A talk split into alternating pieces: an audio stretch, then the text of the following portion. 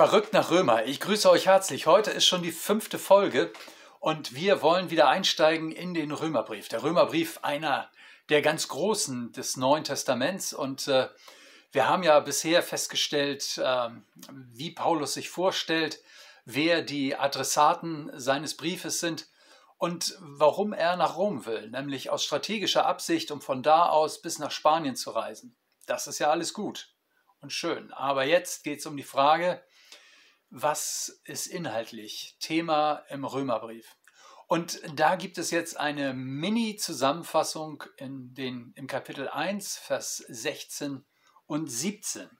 Denn ich schäme mich des Evangeliums nicht, denn es ist eine Kraft Gottes, die selig macht alle, die daran glauben, die Juden zuerst und ebenso die Griechen. Denn darin wird offenbart die Gerechtigkeit, die vor Gott gilt, welche kommt aus Glauben, in Glauben, wie geschrieben steht, der Gerechte wird aus Glauben leben. Ich schäme mich des Evangeliums nicht. Schämen. Also das ist das erste Wort, an, den, an dem mein Blick hängen geblieben ist. Denn äh, schämen heißt ja so viel wie, oh, das ist mir voll peinlich. Paulus sagt also, das Evangelium ist mir nicht peinlich. Aber wieso sollte ihm das peinlich sein? Wieso war das möglicherweise Leuten in Rom peinlich? Ich meine, wir reden, wenn wir von Rom reden, über eine Welthauptstadt. Und äh, was zählt in einer Welthauptstadt? Auf jeden Fall Macht. Und äh, Paulus, der kommt äh, daher und redet von Jesus, der von den Römern am Kreuz äh, gekreuzigt wurde. Das klingt nicht nach Macht, das klingt nach Ohnmacht. Und was zählt noch in einer Welthauptstadt? Geld. Natürlich Geld. Also hast du was, dann bist du was. Klar, das war in Rom ganz normal. Und Paulus, der kommt daher als Wanderapostel, als einer, der äh, als Zeltmacher arbeitet. Hm. Was zählt in der Welthauptstadt noch? Also äh, Macht, Geld, Wissen. Ja, das ist bei Paulus vorhanden. Er ist ein studierter Mann, äh, hat äh, in Jerusalem äh, Jura und Theologie studiert. Also da kann er schon mithalten, kennt auch vermutlich die griechische Kultur so ganz leidlich. Ähm, aber Wissen, äh, er kommt immerhin aus dem Judentum und das bedeutet für, für die Römer, oh nee, komm, äh, bei denen gab es äh, Antisemitismus. Also Judentum wurde abgelehnt und äh, dieses, äh, dieser Antisemitismus, den wir bis heute kennen, der wurde damals schon in Rom gelebt. Also, dass man Judentum ablehnte, dass man das für, äh, für komisch hielt. Dieses, dieser Virus, der ist unausrottbar. Also, Verachtung. Diese Welthauptstadt, die tickt ganz anders. Stell dir Berlin vor und du kommst nach Berlin und äh, möchtest mal mit den Politikern über Jesus reden. Ob du da so offene Türen einläufst oder ob du nicht, äh, äh, wenn du der Tesla-Chef bist, dann kriegst du offene Türen. Dann, äh, dann kommen sie auch alle zur Eröffnung deines Werkes. Aber mit Jesus, was hat denn Jesus schon zu bringen? Also verstehst du, dieses Schemen hat damit zu tun, dass die Leute in Rom, in dieser Metropole der Macht, äh, damit nicht viel anfangen können. Ähm, aber du kannst ja auch weiterdenken, wie ist denn das in deinem Büro? Äh, oder möglicherweise auch in deiner Nachbarschaft, in deiner Familie, in deinem Freundeskreis.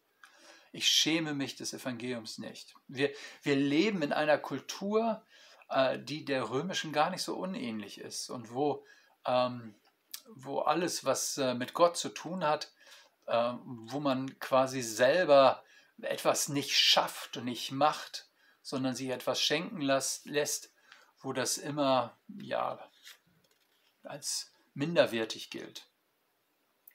Deswegen war vielen Leuten damals Jesus peinlich. Das war der Grund. Ähm, Heute kommt ja noch dazu, dass Leute dann sagen, ach Jesus, das ist doch so eng, das ist doch eine Zumutung. Ähm, wollt ihr wirklich behaupten, dass Jesus der einzige Weg zu Gott ist, äh, zur Rettung ist? Ähm, es gibt viele Möglichkeiten. Man muss doch großzügig sein. Verstehst du? Ähm, Leute möchten, dass das nicht auf Jesus reduziert wird. Sonst müssten sie sich ja mit Jesus beschäftigen, wenn er der Weg und die Wahrheit und das Leben wäre. Und in Rom, da war das vielleicht äh, nicht die Angst, sich damit beschäftigen zu müssen, sondern ähm, äh, da ging es immer darum, was man selber leistet, was man selber macht. Deswegen sagt Paulus auch, denn ich schäme mich des Evangeliums nicht, denn es ist eine Kraft Gottes, die selig macht alle. Also selig machen, das verstand zur Zeit Martin Luthers jeder. Das Wort, das da aber im Griechischen steht, das heißt Rettung. Also äh, Rettung, davon spricht man nicht, ähm, wenn du das aus eigener Kraft kannst, sondern von Rettung spricht man, wenn du im Hochhaus im fünften Stock oder im vierzehnten Stock bist, der im, im äh, Treppenhaus und im Fahrschulschacht das Feuer schon hochsteigt und du am Fenster stehst und winkst und ein Feuermann, Wehrmann dich versucht da rauszuholen, dann ist das eine Rettung. Oder wenn du äh, auf den See geschwommen bist und äh, oder aus dem Boot gefallen bist, selber nur sehr unzureichend schwimmen kannst und dich dann jemand rauszieht. Also von Rettung redet man nicht, wenn man das selber noch kann. Aber wenn du zum Beispiel auf dem See bist und äh, und um Hilfe schreist, weil du gar nicht so richtig schwimmen kannst, dann hilft dir das nicht, dass jemand am Ufer anfängt, dir in der Theorie zu erklären, wie man schwimmt. Also da, da gehst du unter. Das ist zu spät. Das hättest du früher hören müssen. Ähm, deswegen Rettung ist äh, eine Blaulichtaktion. Tatütata, da geht es um alles und da hast du nichts mehr im Griff. Und jetzt sagt Paulus, ich schäme mich des Evangeliums von Jesus nicht, weil das, da geht es um Rettung. Also, dass der Mensch ähm, nichts selber machen kann, ähm, sondern dass Gott höchstpersönlich kommt, so wie eben der Retter höchstpersönlich kommt, um äh, jemanden aus dem brennenden Haus zu holen oder aus dem äh, See, so kommt Gott höchstpersönlich, um uns zu retten. Gott macht sich klein, äh, kniet sich in den Dreck rein, äh, in die tiefste Not bis eben ans Kreuz, um uns rauszuholen. Das ist ein Kraftakt. Ähm, und es wird deutlich, dass Jesus durch den Tod nicht zerstört werden kann. Also das ist die Liebe Gottes, von der wir sprechen. Wir sprechen von Gottes Liebe, weil er rettet. Und Rettung ist eben nichts was man selber so in der Hand hat.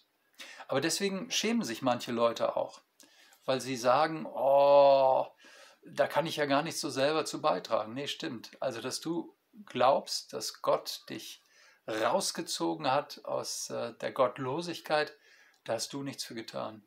Vielleicht hast du dich interessiert, vielleicht hast du Fragen gestellt, aber dass es dazu gekommen ist, das ist äh, Gottes Rettung. Und dann sagt Paulus weiter, äh, für alle, die daran glauben. Also Glauben heißt, ähm, ich gebe mich in die Hände des Retters.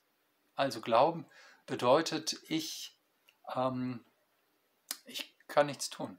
Äh, Gott, bitte tu, tu. Ich, ich gebe mich in deine Hände. Und verstehst du, das fanden die Leute in Rom super peinlich.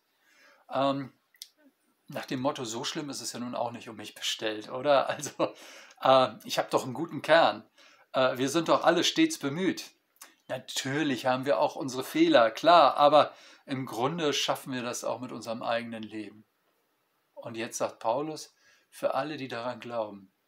Also er sagt, das sind diejenigen, die diese Rettung akzeptieren, die das Gesicht gefallen lassen. Ähm, Verstehst du, das ist der Unterschied zwischen christlichem Glauben und Religion. Ähm, bei der Religion ist es so, dass die dir sagt, was du zu tun hast, damit du Gott näher kommst. Also du musst meditieren, du musst dich äh, auf irgendeine Wanderung begeben, du musst äh, gute Taten tun, du musst, du musst, du musst. Und, äh, und der christliche Glaube redet davon, was Gott ähm, getan hat, was er tun möchte und wo du äh, vertrauen musst. Verstehst du, das ist total anders als Religion. Religion spricht von im Grunde von dem, was der Mensch immer noch leisten kann. Und damit streichelt sie unserer Seele und sagt, hey, ja, du bist nicht so schlecht, sondern mach nur, tu nur. Und äh, Jesus sagt, in dieser Situation, wo du ohne Gott bist, da kannst du nichts mehr tun. Du bist ähm, so getrennt, dass, äh, dass du eine Rettung brauchst. Verstehst du, deswegen haben die Leute sich vielfach geschämt. Und Paulus sagt, nee, also ich muss mich doch nicht schämen, das ist doch großartig. Also ich meine, das zeigt doch im Grunde, wie, wie viel ich Gott wert bin, was ich Gott bedeute. Ich brauche einen Retter. Und äh, das äh, widerspricht unserer Eitelkeit, ähm, aber es spricht davon, wie sehr wir in Lebensgefahr sind. Und äh, eitel zu sein in Lebensgefahr, das ist Dummheit. So, und dann heißt es weiter, die Juden zuerst und ebenso die Griechen.